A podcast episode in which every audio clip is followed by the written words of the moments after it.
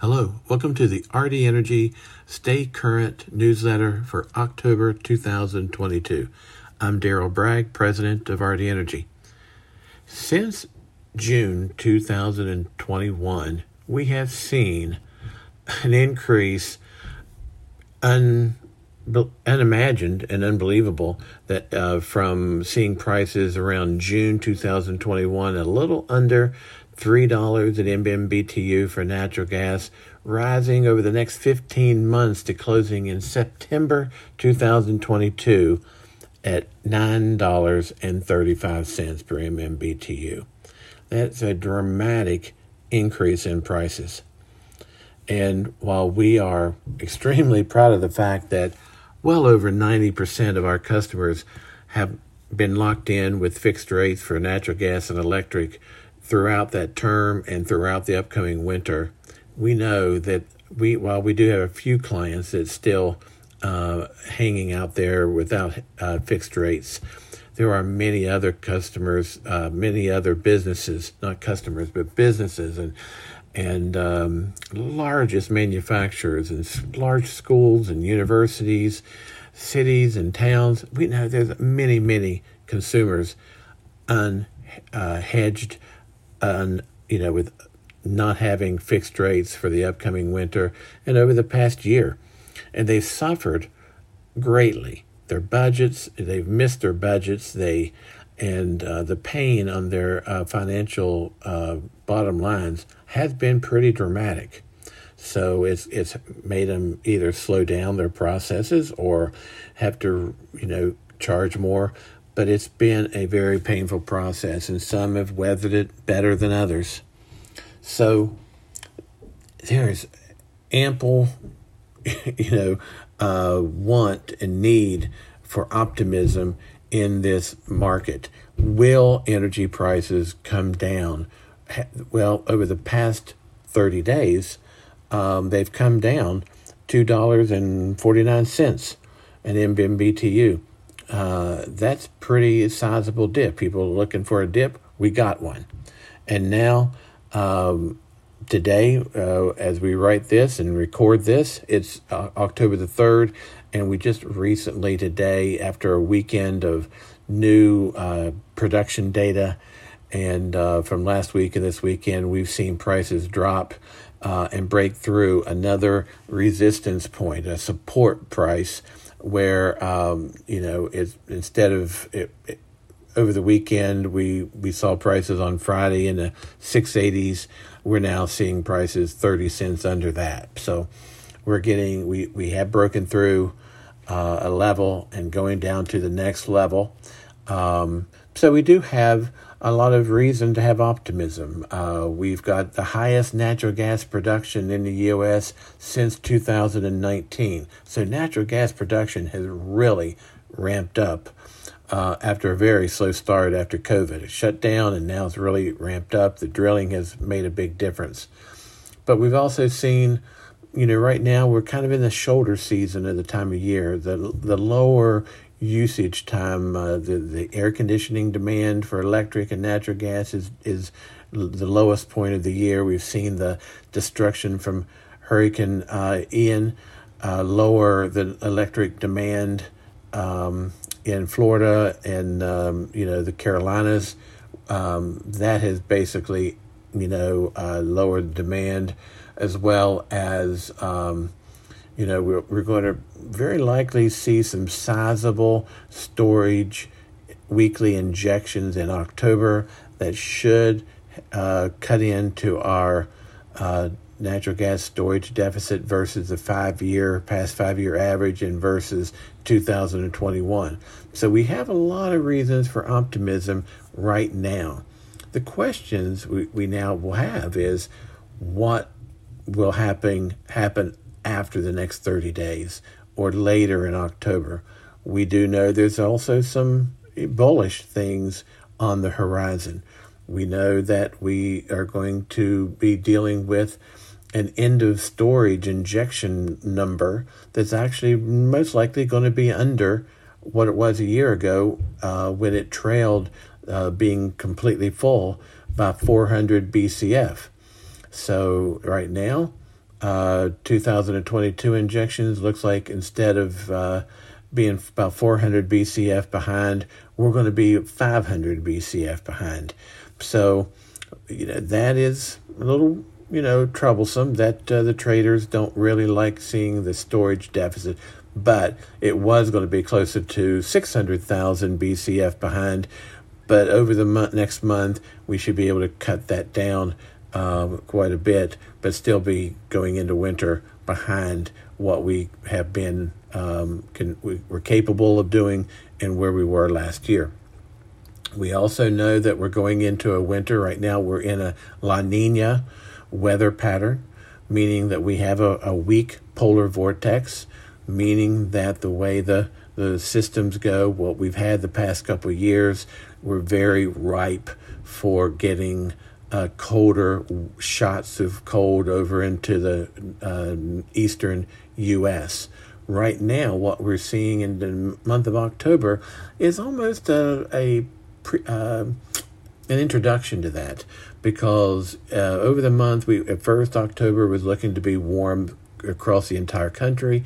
Now the eastern U S is going to be, you know, about, about ten degrees to ten to fifteen degrees uh, cooler over the course of uh, a week here and a week there uh, than um, earlier expected. So we're we're going to be three to four, five degrees cooler this coming week. Week after next, uh, we're going to have even cooler temperatures coming in from Canada. So we're going to have shots of cold air coming in the eastern U S Again, that is mostly due to the ridging, and um, that happens uh, during a weak polar vortex.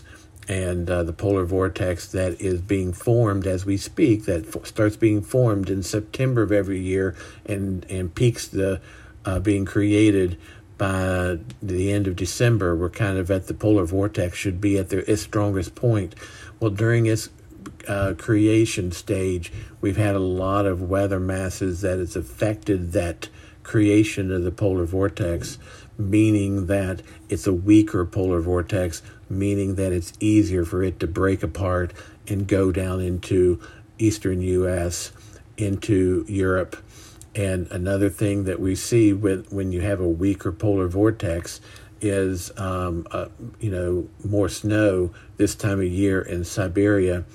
And right now uh it appears that Siberia has a lot of snow on the ground, which is abnormal, but it's uh for this time of year, but it's not when you have a weak polar vortex. So things are kind of setting up that we will have a weak polar vortex, we will have a La Nina for the uh, winter, and uh so it's going to be interesting to see what happens here in the Midwest and Northeast this winter. We'll probably see some fluctuation between some warmer temperatures followed by some, some very cold, very snowy weather as we've experienced the past two winters.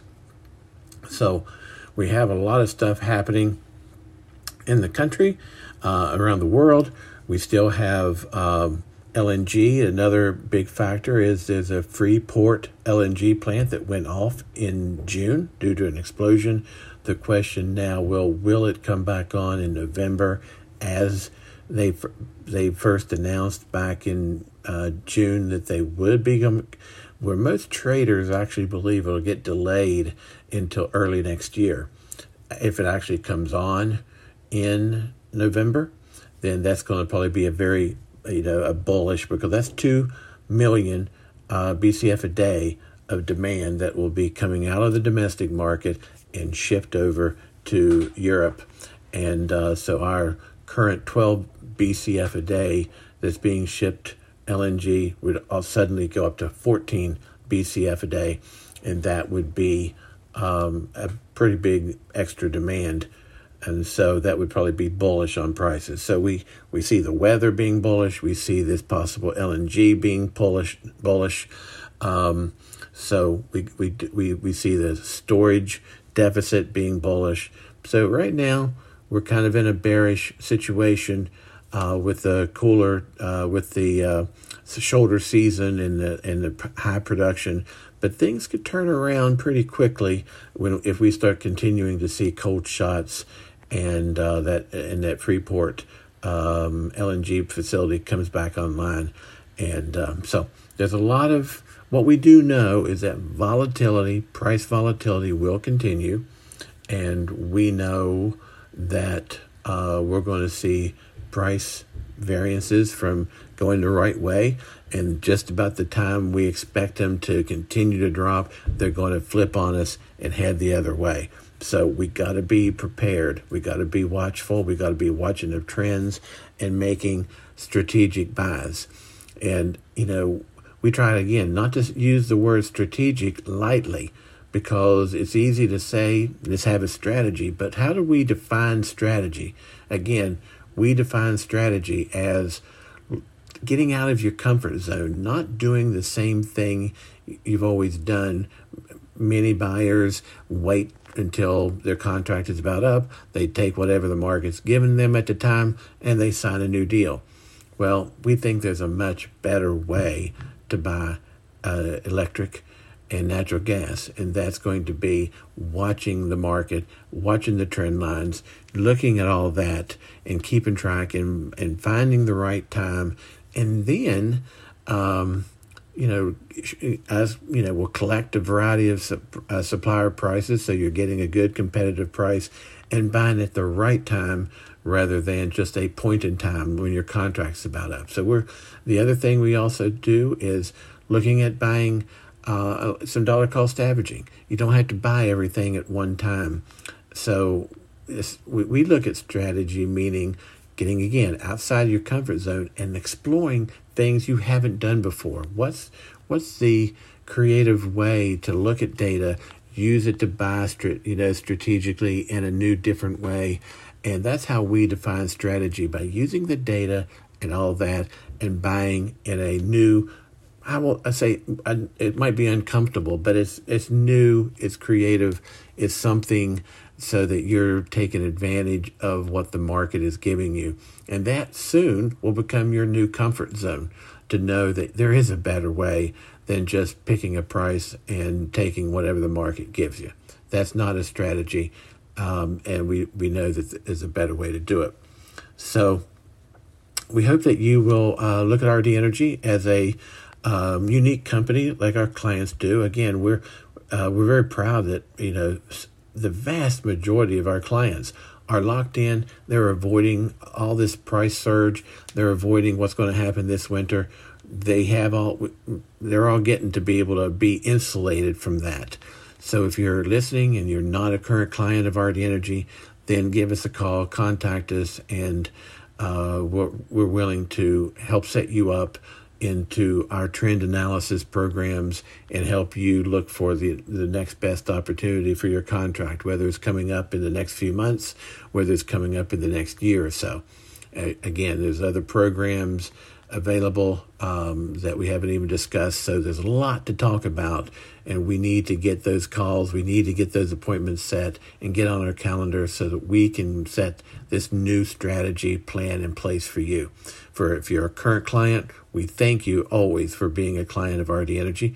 And if you ever have questions or anything comes up, always reach out to us. We're we're always happy to take your call and answer your questions. So we appreciate it.